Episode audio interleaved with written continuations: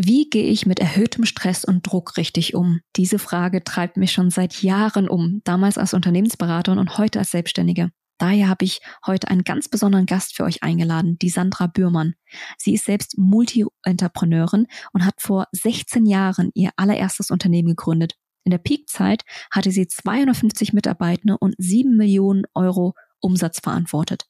Daraufhin hat sie noch viele weitere Unternehmen gegründet in der Systemgastronomie unter anderem, aber auch in Form eines Online-Businesses Bio-Kräutertees für Frauen hergestellt. Heute möchte Sandra als Stresscoach und ganzheitliche Ernährungsberaterin andere Menschen zu einem gesunden und erfüllenden Leben verhelfen. Finde in der heutigen Folge raus, warum sich Sandra heute auf Stress und gesunde Führung konzentriert, was es mit dem Thermostat der Wichtigkeit auf sich hat, warum positiver Stress gesund ist und welche Techniken es gibt, um unser Wohlbefinden zu verbessern und Stress zu reduzieren. Ganz viel Spaß beim Reinhören. Hallo und herzlich willkommen. Ich bin Tila Pham und ihr hört Fantastic Insights, der Podcast für persönliche Einsichten in die neue Arbeitswelt, kulturelle Vielfalt und mutige Karrieresprünge. Tiefgreifend, menschlich, stärkend –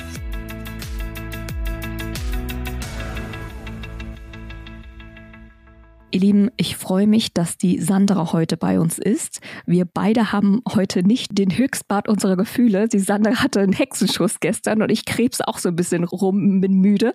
Aber das soll uns nicht daran hindern, denn ich freue mich, dass Sandra vor allem heute hier ist und wir zu dem Thema Stress sprechen werden. Herzlich willkommen, Sandra.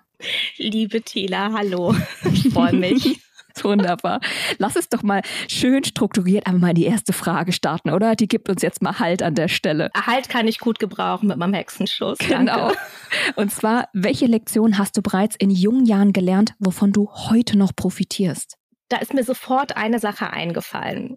Und zwar ähm, ich habe sie nicht wirklich gelernt, die wurde mir schon so ein bisschen mit in die Wiege gelegt, äh, diese Lektion. Und zwar, das ist meine ungebändigte Neugier. Mhm. Musste ich sofort dran denken. Also ich bin ein extrem neugieriger Mensch und das fing schon an, äh, da lag ich wahrscheinlich noch im Kinderwagen. Das ist immer eine Story, die meine Mutter immer sehr gerne erzählt. Also erzählt sie eigentlich jedes Mal, wenn sie Kinder auf der Straße sieht oder Mütter mit dem Kinderwagen. Da sagt sie immer, Sandra, diese Babys, die liegen dort alle ganz lieb und schlafen seelenruhig. Bei dir früher musste ich immer ein Riesenkissen nach hinten legen, damit du rausgucken konntest. Und du hast nicht geschlafen. Nein, solange Menschen um dich rum waren, musstest du gucken und registrieren und hast alle Menschen beobachtet. Ich habe dich nie zum Schlafen gebracht. Ja, das ist in der Tat irgendwie mir tatsächlich in die Wiege gelegt worden. Und davon profitiere ich heute sehr, weil ich ein Rieseninteresse habe an, an Menschen. Ich bin neugierig, mich interessieren Dinge und ich kann mich da so richtig reinfriemeln, bis ich es wirklich weiß. Aber davon habe ich wirklich in den äh, letzten Jahren, auch während meiner Berufstätigkeit, also so auch die ganzen Anfänge ne, nach dem Studium, das hat mich extrem weitergebracht, diese, diese Neugierde, genau.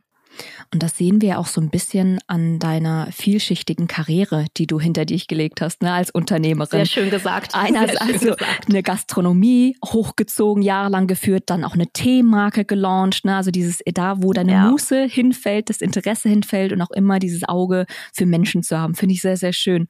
Und das wäre auch so eine schöne Überleitung gerade, Sandra, weil ich habe mich gefragt, als ich vor allem so deine Biografie auch gelesen habe, was hat dich dazu bewogen, dich aus dem, ich sag mal, klassischen Unternehmertum, ja, Gastro und auch Teemarke, eigene Brand zu haben, eigenes Produkt zu haben, zurückzuziehen und dich heute auf Stressmanagement zu spezialisieren. Wie kam das? Ja, es ist eigentlich ähm, eine lange Entwicklung gewesen. Ja, also ich war 29, als ich gegründet habe. Ich bin dann von Hamburg nach Bremen gezogen, ohne jemals in Bremen gewesen zu sein. Das ist auch ganz witzig. Und ähm, habe es dann dort mit zwei Geschäftspartnern aufgebaut und habe dann in der Zeit auch noch mal äh, zwei Kinder bekommen.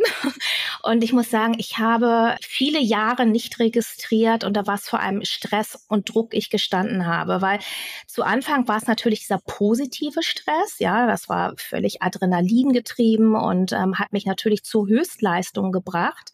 Ich habe damals aber nicht begriffen und also ich hatte eine Sieben-Tage-Woche, ja. Also ich habe auch ähm, zu Anfang im Büro geschlafen, weil wir uns noch keine Wohnung leisten konnten.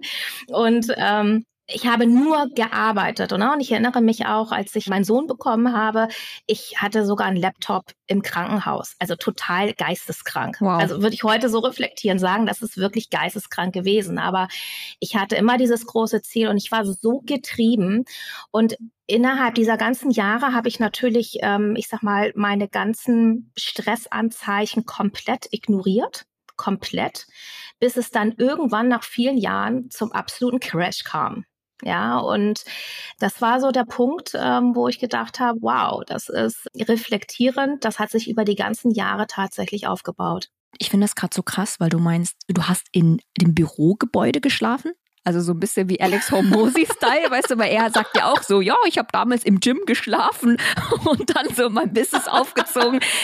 Wirklich wortwörtlich im Büro geschlafen? Ja, ja, das ist, also das ist echt eine, eine krasse Gründerstory, sagen wir mal so.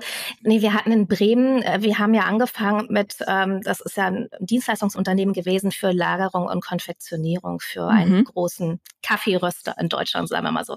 Und wir hatten damals das große Glück, wir haben einen Vermieter gefunden, der uns A, eine große Lagerhalle vermietet hat und B, ein großes altes Büro, sag ich mal so. Das war so ein richtig olles Büro, aber mit ganz, ganz vielen Zimmern. Dieses Büro hatte aber auch kein Badezimmer, sondern man musste rausgehen und dann war da eine alte Hausmeisterwohnung, die mal irgendwie vor 20 Jahren genutzt wurde. So, und wir haben uns gesagt, okay, wir haben natürlich alles Geld, wir hatten vorher alle Top-Jobs in Hamburg gehabt, muss man sich ja auch so vorstellen. Ich bin durch die Welt gereist, in Asien, so habe alles auf eine Karte gesetzt und ähm, haben uns gesagt, so ja, okay, wir sparen Geld, wir haben hier irgendwie zehn Bürozimmer, die wir eh nicht brauchen, weil es gibt nur uns drei, wir haben keine Mitarbeiter komm, Schlafcouch ins Büro, lass uns hier pennen, sparen wir Geld, ja. ähm, das war halt super praktisch. Und ich weiß auch so, der erste Winter war natürlich echt hart, weil wir dann irgendwie immer rausgehen mussten, durch den Schnee in die Hausmeisterwohnung, um dort duschen zu können. Ja, also wirklich völlig. Ich meine, okay, wir haben da nur ein halbes Jahr gewohnt, danach konnten wir uns eine Wohnung leisten. Aber das war echt die schönste Gründerstory irgendwie. Ähm, war schön. Hammer. Und wenn du jetzt sagst, ähm, das war so positiver Stress, ich glaube, ich kann sehr gut nachfühlen, was du damit meinst. Ne? Ich bin jetzt auch schon ein Jahr genau. drüber, sage ich mal, in meiner äh, in meiner Selbstständigkeit, habe aber auch erst vor einem halben Jahr gegründet.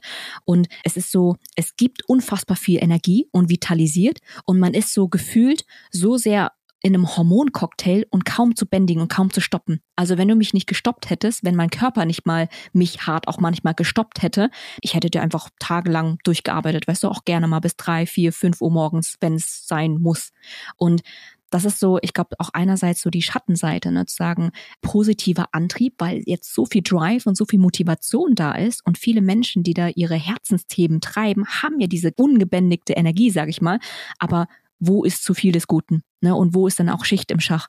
Was ist rückblickend so dein Take darauf, dass wir jetzt sagen, positiver ähm, Stress hat auch Schattenseiten und wo fängt das an? Ja, absolut. Das ist aber ein langes Learning irgendwo. Und ähm, Stress, sagt man ja so, auch im Coaching, ist äh, immer ein Thermostat der Wichtigkeit. Wenn dir Dinge wichtig sind, die dir am Herzen liegen, dann löst es Stress aus. Ja, und Stress ist ja erstmal für uns alle irgendwie ein negatives Wort.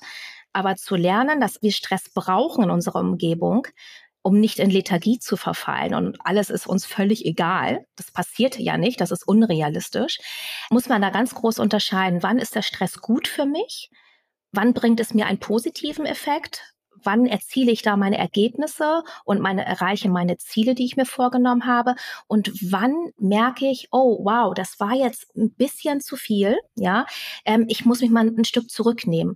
Und das hat sehr viel damit zu tun, dass du dein Körper einfach auch viel intensiver kennenlernen musst. Ich kannte meinen Körper nicht. Ich habe es ignoriert, weil ich immer in diesem Drive war. Ja, ähm, Stress ist ja für viele auch irgendwie ein Statussymbol. Ja, mhm. also ich sag mal so, wenn du einen Unternehmer kennenlernst und der sagt, ach Gott, das ist alles so toll und ich hatte so viel Zeit und ich war heute beim Yoga und dann habe ich ein Buch gelesen. Ja, dann irgendwie registrierst du, man, wow, du hast ja viel Zeit.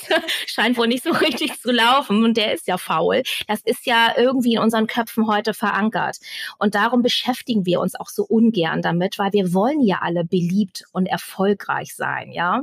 Aber diese Verantwortung für ein Selbst in die Hand zu nehmen und zu sagen, so, ich habe die Verantwortung für mich und meinen Körper, weil langfristig gesehen schade ich ja jeden damit. Ich schade meinen Arbeitgeber, ich schade meinem Team, ich schade meiner Familie, alle Menschen um mich herum füge ich Schaden hinzu, wenn ich irgendwann einen Zusammenbruch habe. Also liegt es in meiner Verantwortung, dass ich mich wirklich um mich kümmere. Und da ist es natürlich sehr individuell. Jeder hat ein unterschiedliches Stresslevel, ja. Was für den einen Stress ist, ist für anderen kein Stress, weil dieses Thermostat der Wichtigkeit für den anderen irgendwo ein bisschen anders liegt. Ich finde dieses Konzept Thermostat der Wichtigkeit richtig, richtig toll, weil es ist doch einerseits sehr einfach gesagt, hey, ich hatte keine Zeit gehabt, um zum Sport zu gehen, keine Zeit gehabt, um mal zehn Minuten zu meditieren, hab, bin gerade so busy, bin gerade nur am Hasseln, versus zu sagen, es war mir nicht wichtig genug. Richtig. Es war mir nicht wichtig genug, zum Sport zu gehen. Es war mir nicht wichtig genug, die Mittagspause zu machen, um meinem Körper was Gesundes zuzuführen. Es war mir nicht wichtig genug, fünf Minuten lang zu meditieren, um meinen Kopf zu beruhigen und auch runterzubringen.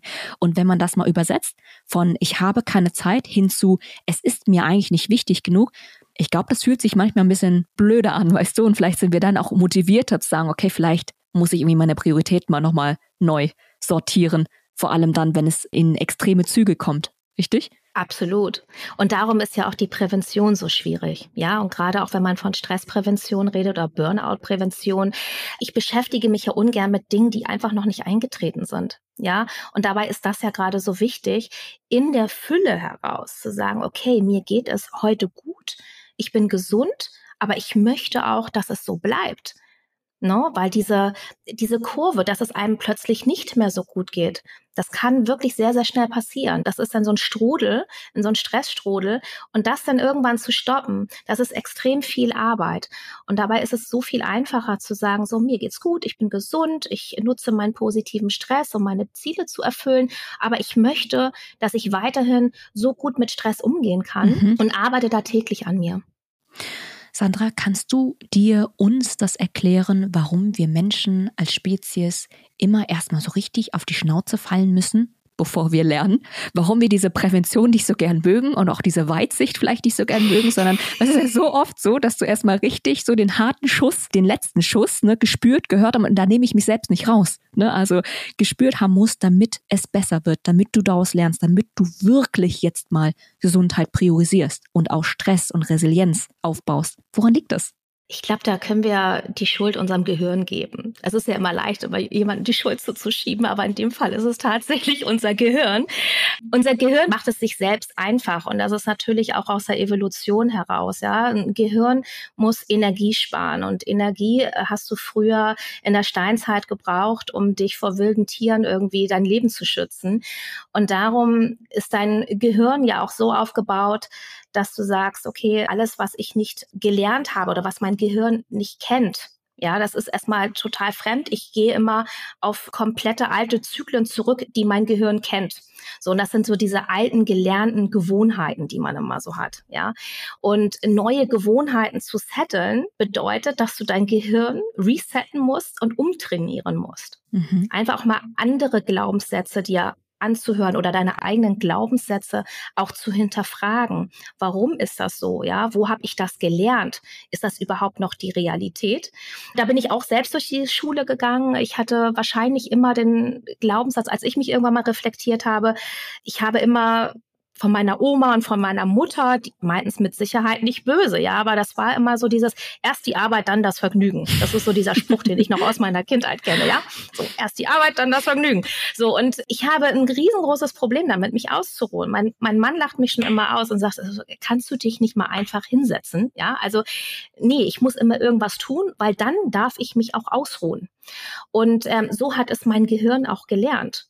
Darum fiel es mir immer schwer, einfach mal ein bisschen zurückzutreten und in meine Ruheposition zu gehen und zu sagen, okay, jetzt bin ich mal gesund egoistisch und kümmere mich um mich selbst.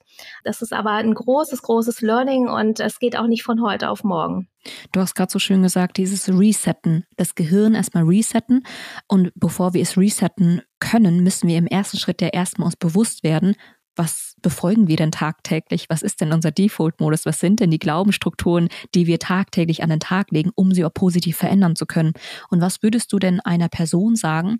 Ich arbeite viel auch mit männlich-weiblichen Führungskräften, gerade so in Leistungskulturen, die tagtäglich extrem viel Stress ausgesetzt sind, ja, in Projekten und Co., die brennen. Sie sagen mir oftmals, nur wer leistet, bekommt Anerkennung. Nur wenn ich leiste, bin ich auch irgendwo wertvoll, ne, was da auch so damit mitschwingt. Und die leisten und leisten und leisten wirklich tagtäglich und sind exzellent. Also die erreichen unglaubliche Ziele und Meilensteine. Aber sie sagen mir auf der anderen Seite auch, ja, Work-Life-Balance und Vereinbarkeit ist extrem schwierig. Was würdest du solchen Persönlichkeiten mitgeben? Genau. Ich habe da nochmal das Beispiel mit dem Marathonläufer, dass wir gewisse Ergebnisse einfach auch gar nicht wirklich unter Kontrolle haben. Ja, ich kenne das von meiner Mutter, die hat dann auch immer für Marathon trainiert und da trainierst du monatelang und bist total im Flow. Du hast einen positiven Stress, du hast ähm, diese Wichtigkeit drinne, dass du diesen Marathon gewinnen möchtest das ist erstmal das oberste Ziel, aber zumindest erstmal auch mitlaufen und das alles klappt. Und äh, was passiert dann plötzlich? Du trainierst, du hast diese Glücksgefühle und dann kommt der Tag des Marathons und du hast dann im schlimmsten Fall plötzlich eine Verletzung oder der Marathon wird abgesagt wegen schlechtem Wetter. So, was ist dann? Du erreichst dein Ziel nicht, aber es ist überhaupt nicht in deiner Hand gewesen. Das sind äußere Umstände gewesen. Das hat man ja im Leben ganz oft, dass du gewisse Ziele hast, diesen Prozess hast, aber am Ende geht es auch gar nicht darum, ob du das auch wirklich erreicht hast, weil das liegt ja manchmal wirklich in oberster Hand. Ja, das können gewisse Sachen sein. Du bereitest dich auf ein Projekt vor, auf eine Präsentation und dann wird einfach plötzlich irgendwas abgesagt oder jemand ist krank und es findet dann doch nicht statt. Du hast es dann einfach nicht in der Hand.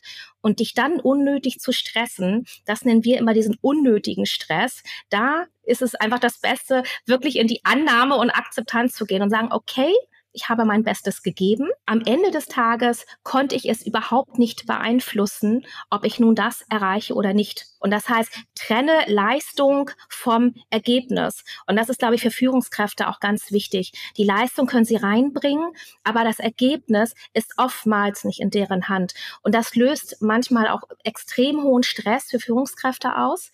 Sie nimmt es dann sehr persönlich. Ja, ich habe nicht mein Bestes gegeben. Ich war nicht gut genug. Ich bin nur gut, wenn ich dann die Leistung erbracht habe. Nein, manchmal hast du es einfach nicht in der Hand. Ganz wichtig und das wirklich zu verinnerlichen. Ich kann eher stolz sein, wenn ich leiste. Es ist ja eher, ich kann er stolz sein, wenn ich dieses Ergebnis erreicht habe, richtig? Weil leisten tue ich ja schon auf dem Prozess dahin. Genau. Und das Ergebnis ist ja außerhalb meines Machtbereichs und das mal zu akzeptieren und auch, ich sag mal, die Emotionen dahin zu prozessieren. Du kannst auch enttäuscht sein. Das, du hast auch allen Grund, da enttäuscht zu sein, weil du auf dieses Ziel hingearbeitet hast. Aber dann im bestimmten Moment loszulassen und auch, ich sag mal, anpassungsbereit zu sein und nicht zu zielfixiert zu werden. Wir schauen nämlich immer gerne so aus einer Persönlichkeits- Sicht drauf, die psychometrischen Daten, die hier mitkommen und tendenziell ergebnisorientierte Persönlichkeiten haben auch manchmal einen Hang unter Druck und Stress, besonders zielfixiert zu sein. Na, also wirklich Absolut. Hauptsache das Ziel erreichen und dann wird man auch so ein bisschen blind und man verengt dann auch seine Sicht drauf und vielleicht ist es dann auch gar nicht mehr so, ich sag mal, zielführend, so zielfixiert zu sein, um es so mal auszudrücken.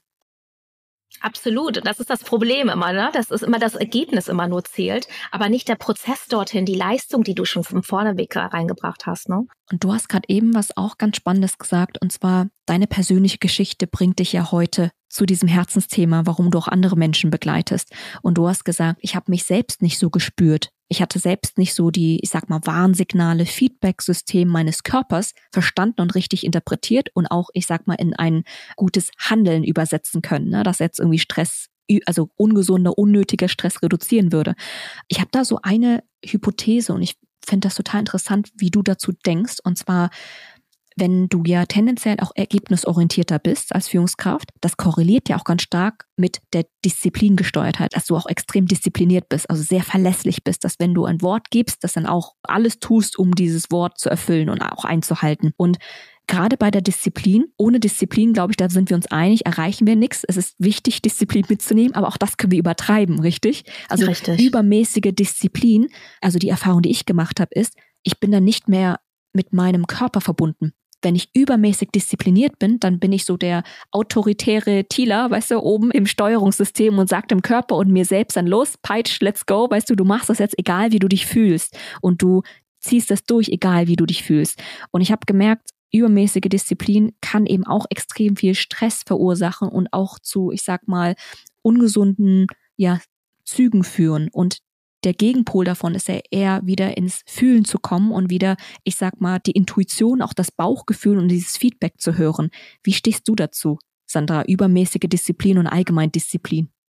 Ach, absolut. Ich glaube, das liegt auch in unseren asiatischen Genen irgendwo.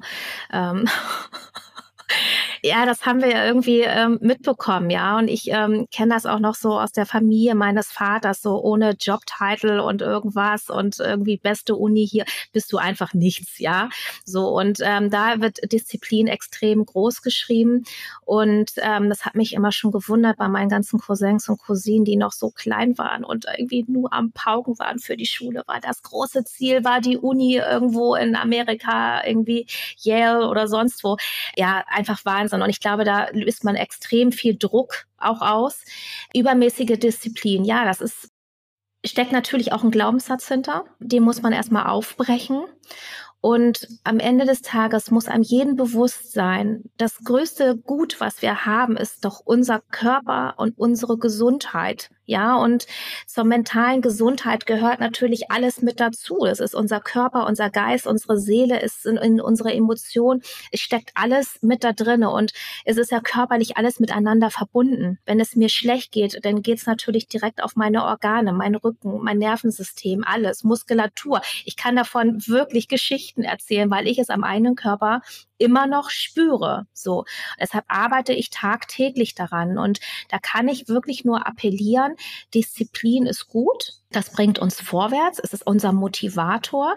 Aber auf den Körper zu hören. Und wenn ich die kleinsten Signale bekomme, unser Körper meint es ja immer gut mit uns. Und wir haben ja diese kleinen Warnsignale, wo unser Körper uns mal ganz nett erinnert mit einem Kopfschmerz. Es ist einfach alles ein bisschen zu viel ruh dich doch jetzt aus. Fokussier dich nicht so sehr, nimm dich mal raus, blende dich aus und ruh dich aus. Oder tu etwas, was dir gut tut. Mach einen Spaziergang. All diese Dinge. Und unser Körper sendet uns Signale. Und da einfach auch mal zu hören, und das nennt man so im Stresscoaching, das ist ja immer diese Push- und Pull-Methode. Sprich, ich pushe, ja, um diese Leistung zu erzielen, bin dann irgendwann oben, merke dann irgendwann, okay, ich bin genau an diesem Punkt, wo ich mich gut fühle, mein Ziel irgendwo erreicht habe, mein Bestes gegeben habe gehe ich ein Stückchen weiter, merke ich, ups, ja, also irgendwie merke ich irgendwie am Körper langsam irgendwie oder ich schlafe schlecht, ich habe Rückenschmerzen, dann zu reagieren und zu sagen, okay, jetzt mal ein Stück zurück, vielleicht mache ich morgen mal irgendetwas Schönes, was mir gut tut, ja, wo ich Spaß dran habe. Ich mache Sport oder gehe schwimmen oder gönne mir mal einen Wellness-Tag, um einfach mal meine Seele baumeln zu lassen. Und das bedeutet ja auch nicht immer in Lethargie zu verfallen, sondern ich kann ja auch leisten, wenn ich nicht in diesem Push-Modus bin. Und da spreche ich ganz insbesondere die Kreativität an, ja. Also wenn ich dann irgendwie im Wellness nach meinem Saunagang auf der Liege liege mit einem guten Buch, kreisen meine Gedanken ja auch weiter. Und da wird meine Kreativität angesteuert.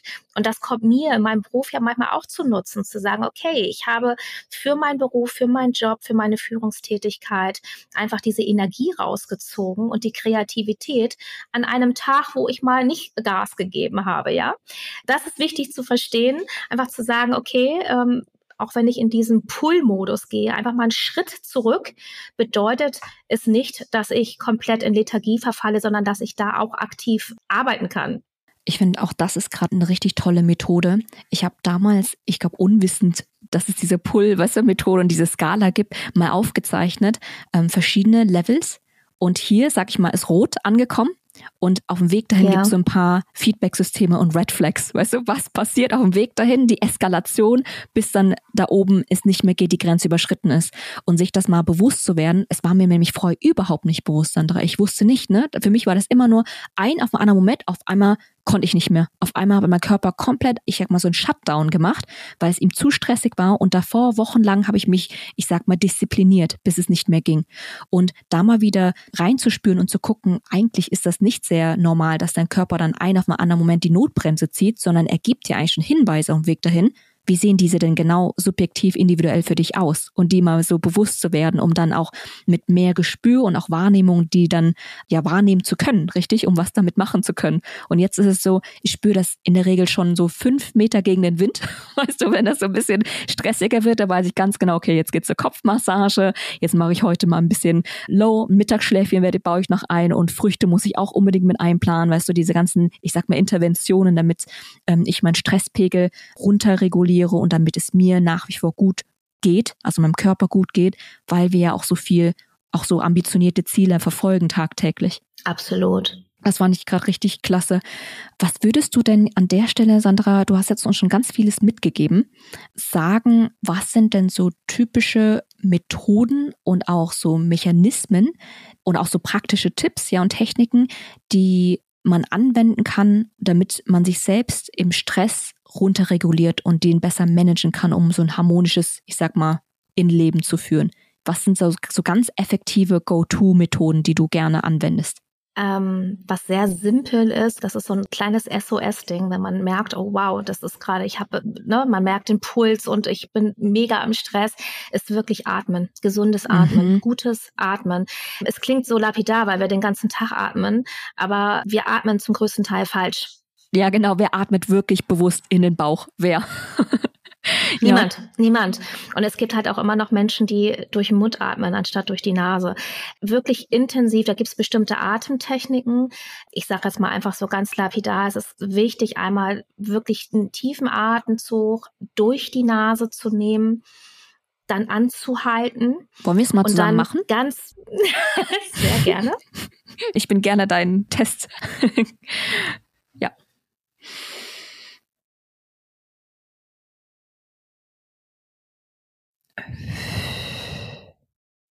Schön. Dieses bewusste, lange Ausatmen. Man sagt ja, man muss ungefähr viermal länger ausatmen, als man eingeatmet hat. Das ist ganz, ganz wichtig, weil du ja nun sehr viel Kohlendioxid auch in deinem Körper hast. Und es muss raus. Ja, es muss raus und es geht halt durch die Atemwege. Einfach dieses, setz dich einfach hin und wenn du spürst, es wird gerade alles zu viel, fünf oder zehn gesunde, tiefe Atemzüge regulieren dich absolut. Du kommst runter. Das ist ein Game Changer, wirklich. Das mache ich täglich. Ich mache es auch beim Autofahren. Also ich ab und zu, ich bin ja ein sehr stressiger Typ beim Autofahren. also ich bin diejenige, die regelmäßig ins Lenkrad beißen könnte. Ähm, da hilft mir wirklich die Atemtechnik. Ich mache es auch, wenn ich mit dem Hund spazieren gehe. Und dann gibt's halt auch noch so eine Wechselatemtechnik, also linkes Nasenloch, tiefen Atemzug ein, durchs rechte Nasenloch ausatmen und dann immer diesen Wechsel. Ähm, es ist gut, um deine beiden Gehirnhälften einmal zu regulieren. Kann ich dir auch gerne nochmal geben. Das ist, ähm, aber das ist hilft. Es ist wirklich toll. Und was mir morgens immer hilft, ähm, das ist halt auch immer schon dieses Aufstehen. Ne? Es klingt auch immer so abgedroschen, Morning Routine. Das ist ja irgendwie auch so ein Trendwort. Dieses Routinierte, was ich morgens mache, das mache ich schon seit Ewigkeiten was ich in letzter Zeit wieder aktiviert habe. Ich habe diesen ganz tollen Wecker, Marke möchte ich jetzt nicht nennen, aber das ist dieser Sonnenaufgangswecker. Kennst du den? Mhm. Der ist super. Und dann werde ich mit einem Vogelgezwitscher geweckt. Es ist so wunder, wunderschön. Handy raus aus dem Schlafzimmer kann ich auch nochmal einen Tipp zu geben. Wissen viele auch. In die Umsetzung kommt man meistens nicht. Und einmal morgens kalt duschen. Eine halbe Minute oder Minute. Das ist ähm, auf jeden Fall nochmal so eine richtige Stressimpfung. Ne? das morgens zu machen, auch diese Atemübung gleich morgens machen, sanft geweckt zu werden, keinen ersten Blick aufs Handy. Warum nicht? Was passiert, wenn wir Handy meistens gucken wir dann in irgendwelche News, ja, irgendwie, keine Ahnung, Bildzeitung, NTV, Handelsblatt, ich weiß es nicht. 90 Prozent der News sind eh schlecht was ist, was passiert mit uns, es versetzt uns in Stress, ohne dass wir es wirklich wahrnehmen, ja. Unser Körper ist irgendwo angespannt, man merkt es sofort oder man liest als erstes irgendwie eine schlechte E-Mail oder eine Nachricht. Es hat alles noch Zeit geh erstmal wirklich, komm an, ja, morgens. Und ähm, morgens kann man sehr viel verkehrt machen und sehr viel richtig. Ich habe neulich dazu was total Interessantes gelesen. Und zwar, wir kommen ja in der Regel aus dieser REM-Schlafphase, also dieser Träumphase am Ende so ne, am Ende kurz bevor wir aufwachen. Und unser Gehirn ist extrem danach flexibel und empfänglich für Informationen, Emotionen und alles, was dann auf uns einprasselt. Und also wir haben das mal pilotiert, mein Mann und ich. Wir sind dann so nach dem Aufstehen, haben wir mal verschiedene Dinge ausprobiert. Entweder direkt zu arbeiten, mal wirklich aber Kreativarbeit, die am Unternehmen zu arbeiten und die Dinge, also womit wir uns am schwersten tun, direkt uns hinsetzen und zu arbeiten. Und siehe da, tatsächlich hatten wir da immer die kreativsten Ideen, auch so noch ganz klare Gedanken oder ich sag mal direkt etwas in die Self-Care zu gehen, also mehr in, also ich mache gerne Skincare frühmorgens, weil mir das gut tut und da mal wirklich wohltuende Erfahrungen zu schaffen direkt am Morgen und die prägen einen auch schon für den ganzen Tag. Es ist so, als würde man so ein Resilienzschutzschild schon früh am Morgen aktivieren, weißt du, was ich meine? Und Total. seitdem ich weiß, was das für eine Power hat, kurz nach dem Aufstehen das, was du da die nächste halbe Stunde tust, was dich und deinen Tag prägt, bin ich sehr, sehr, sehr careful, was ich genau tue. Da bist du schon sehr weit, äh, Thila. Man merkt es wirklich. Also auf der anderen Seite merkst du ja auch, wenn mal ein Morgen nicht so gut läuft. Mhm wirklich auf gut Deutsch, es versaut dir den ganzen Tag. Den ganzen Tag bist du schlecht drauf. Ich meine, ich habe drei Kinder, du kannst dir vielleicht vorstellen, was hier manchmal abgeht. Und wenn dann irgendwas nicht funktioniert, oh Gott, es ist so schrecklich. Dieser Tag ist dann einfach für mich dann auch gegessen. Dann hat man nicht mehr, man braucht Ewigkeiten, um aus diesem Strudel wieder rauszukommen. Und wenn man dann den Terminkalender vollgepackt hat mit Terminen, das ist dann, deshalb sage ich dann manchmal auch, also wenn mein Mann irgendwie wichtige Termine irgendwie am Tag hat, dann lasse ich ihn morgens hier mal so seine Ruhe und er genauso mir, weil dieses morgendliche, so die erste Stunde nach dem Aufstehen, ist wirklich so, so wichtig. Und da sollte man Dinge tun, um seinen Körper erstmal sanft wieder, weil man darf ja nicht vergessen, jetzt mal einfach mal so spirituell gesprochen, ja.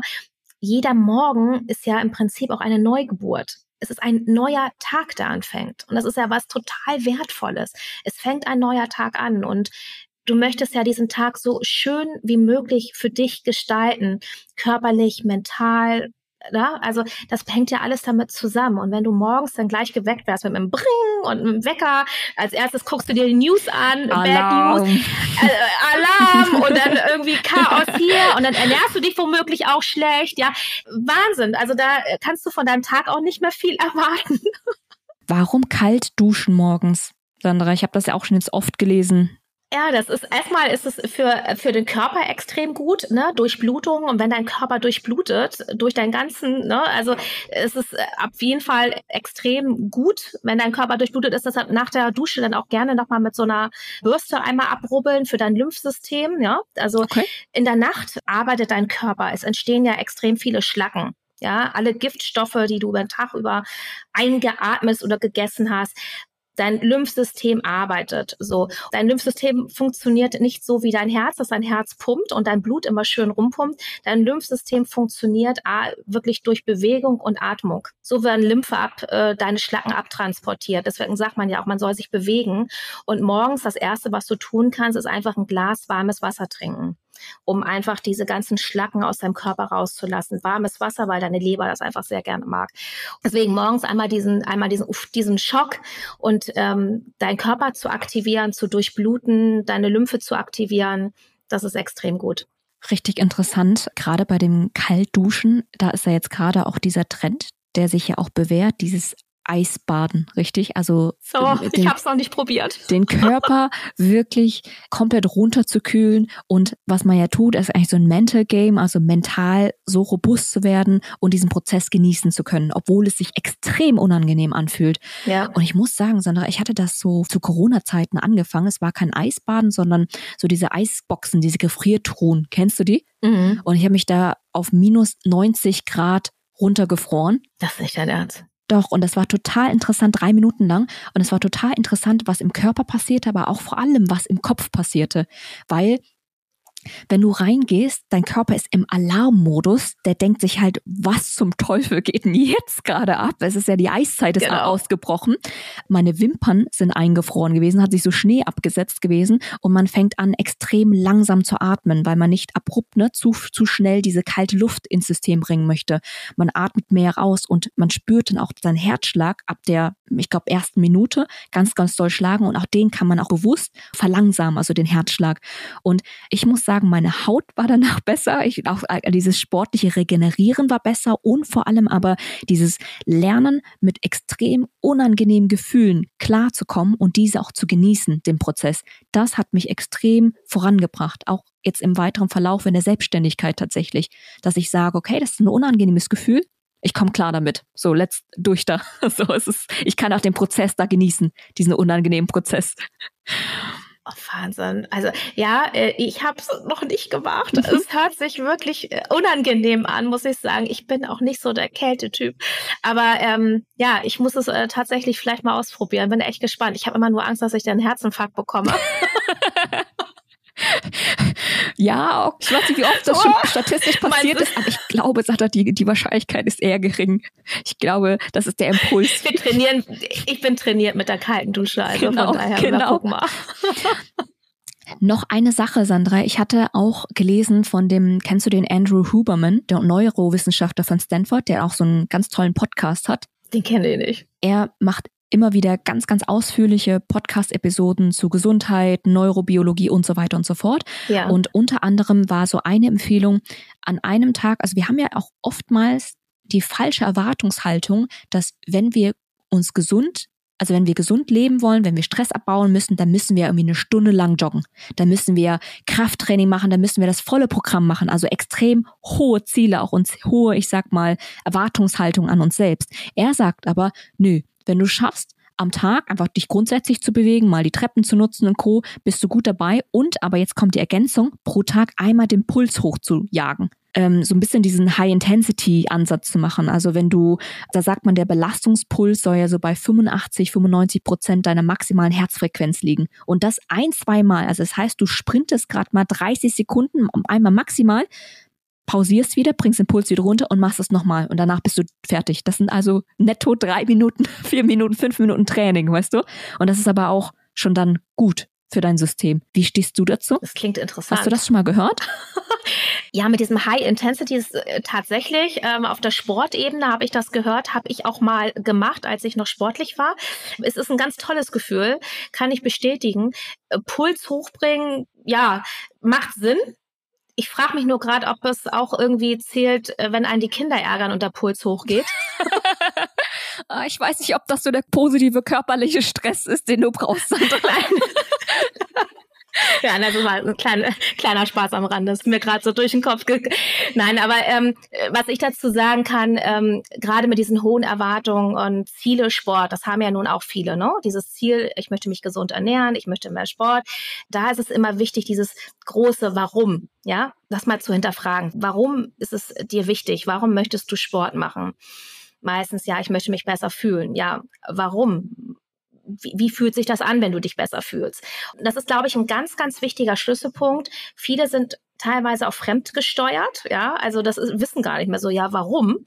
Und dann sinkt natürlich immer auch dieses Thermostat für Wichtigkeit. Und deshalb scheitern ja auch viele, weil es einfach auch gar nicht wirklich wichtig ist und gar nicht richtig gewollt ist. Ja, es ist irgendwie gewollt, aber auch nicht wirklich, ja, weil die Außenwelt sagt, ja, nur wer Sport macht, ist toll. Einfach mal wirklich zu hinterfragen, warum möchte ich das? Und möchte ich, ich das wirklich? Ja.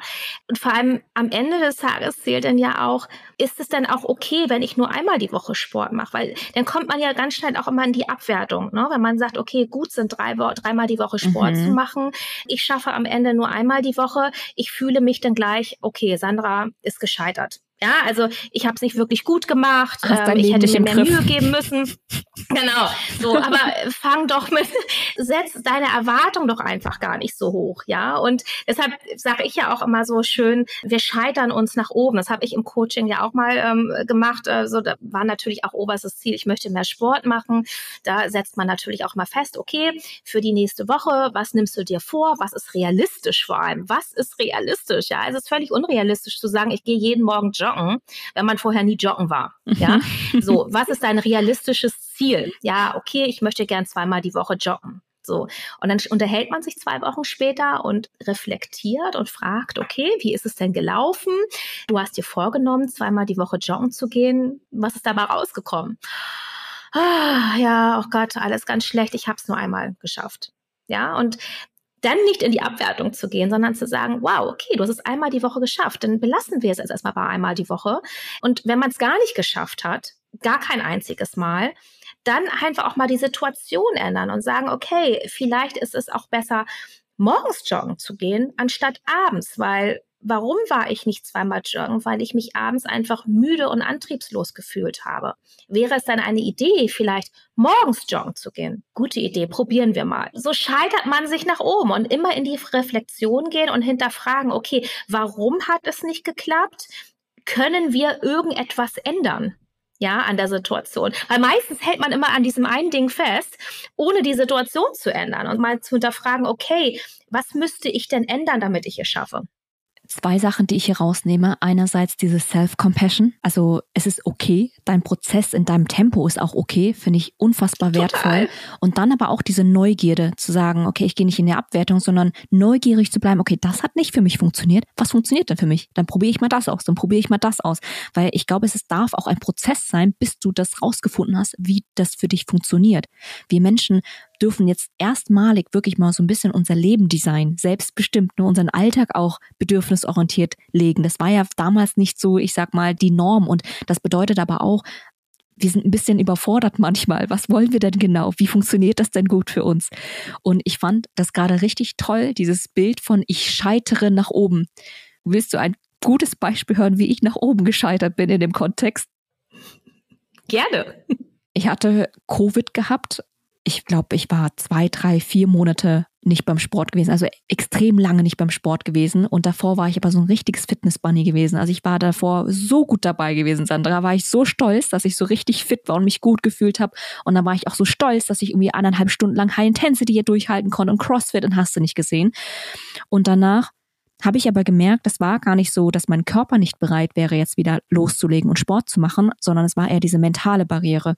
Dieses große Ziel zu sagen, als ich aufgehört habe, war ich bei einem Leistungslevel von eineinhalb Stunden und wo fange ich jetzt wieder an? Und ich habe das dann so gemacht. Ich bin eine Woche lang fünf Minuten ins Gym gegangen. Eine Woche lang. Ich habe gesagt, okay, ich breche das jetzt auf ein Minimum runter.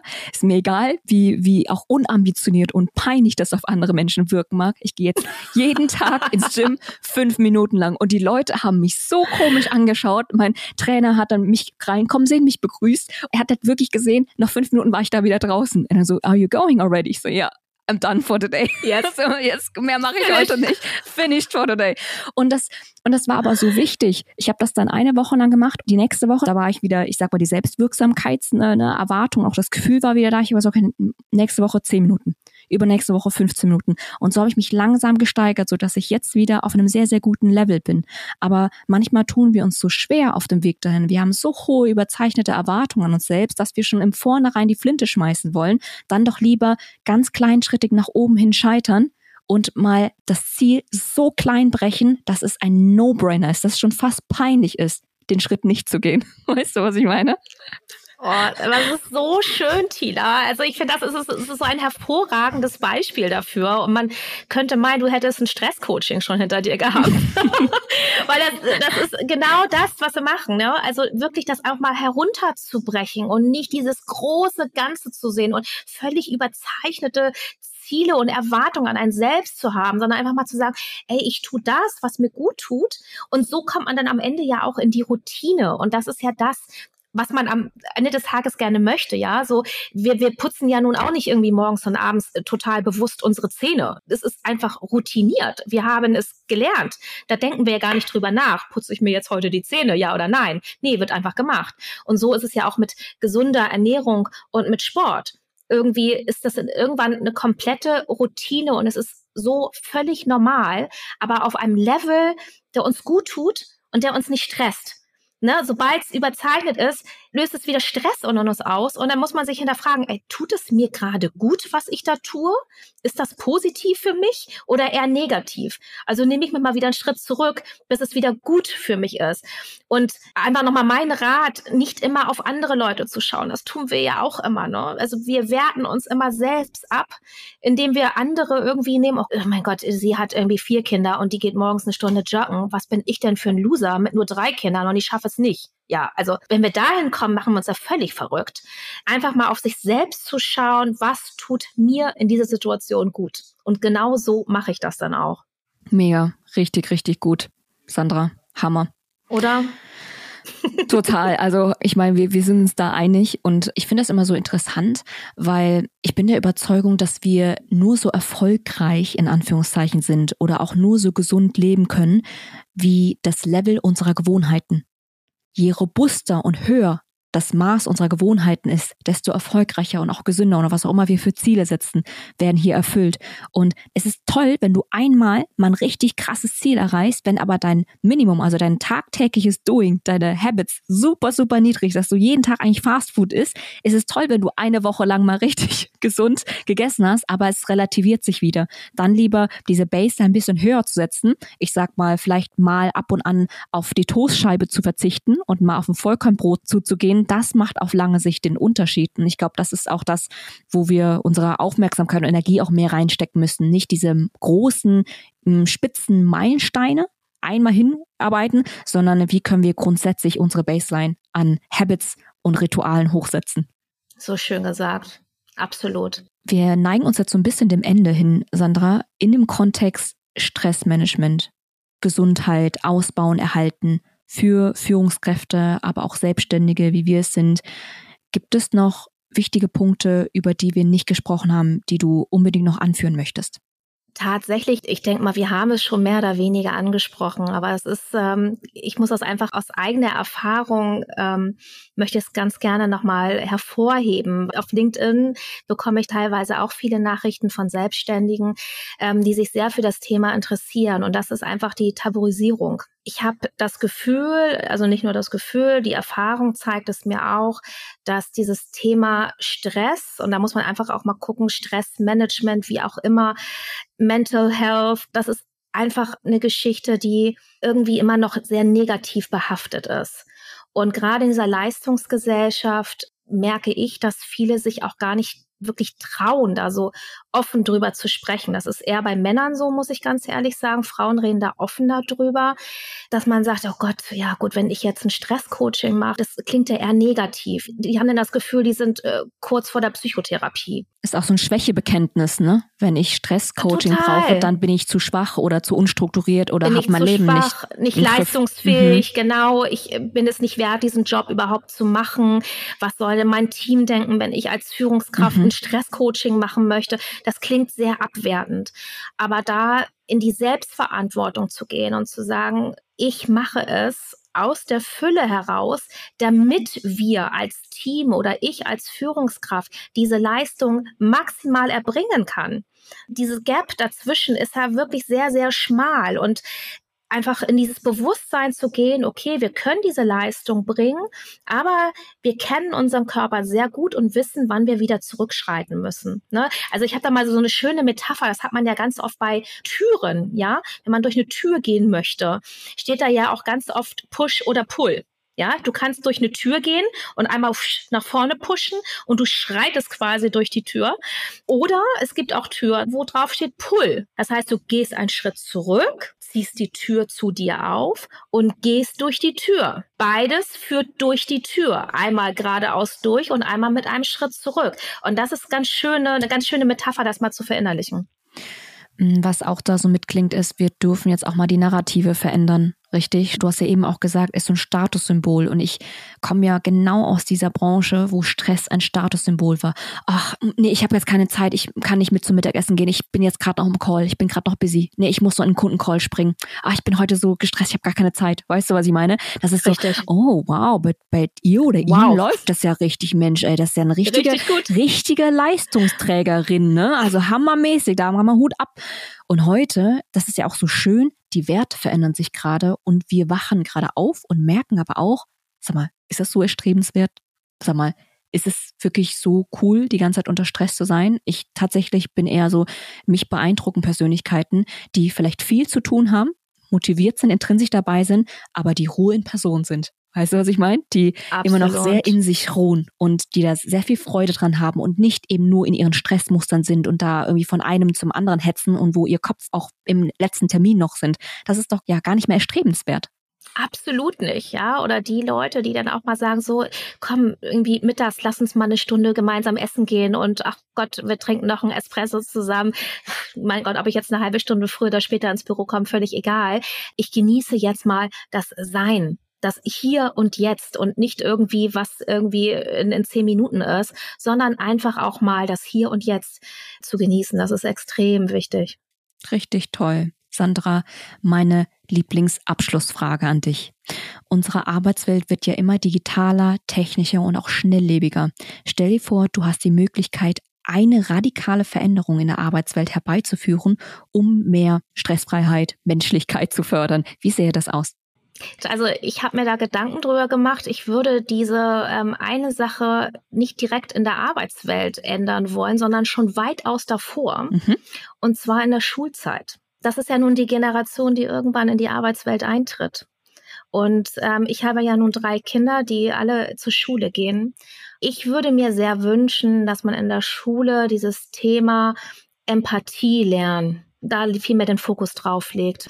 Ich glaube, da hat man in der Arbeitswelt später sehr, sehr viel davon, empathische Mitarbeiter zu haben, empathische Führungskräfte, weil diese Empathie führt am Ende dazu, empathisch zu führen. Und das ist das, was wir heutzutage wirklich brauchen, diese Menschlichkeit. Und in dieser Menschlichkeit ist das erste erstmal wichtig, zu fühlen, zu spüren und diese Empathie zu spüren.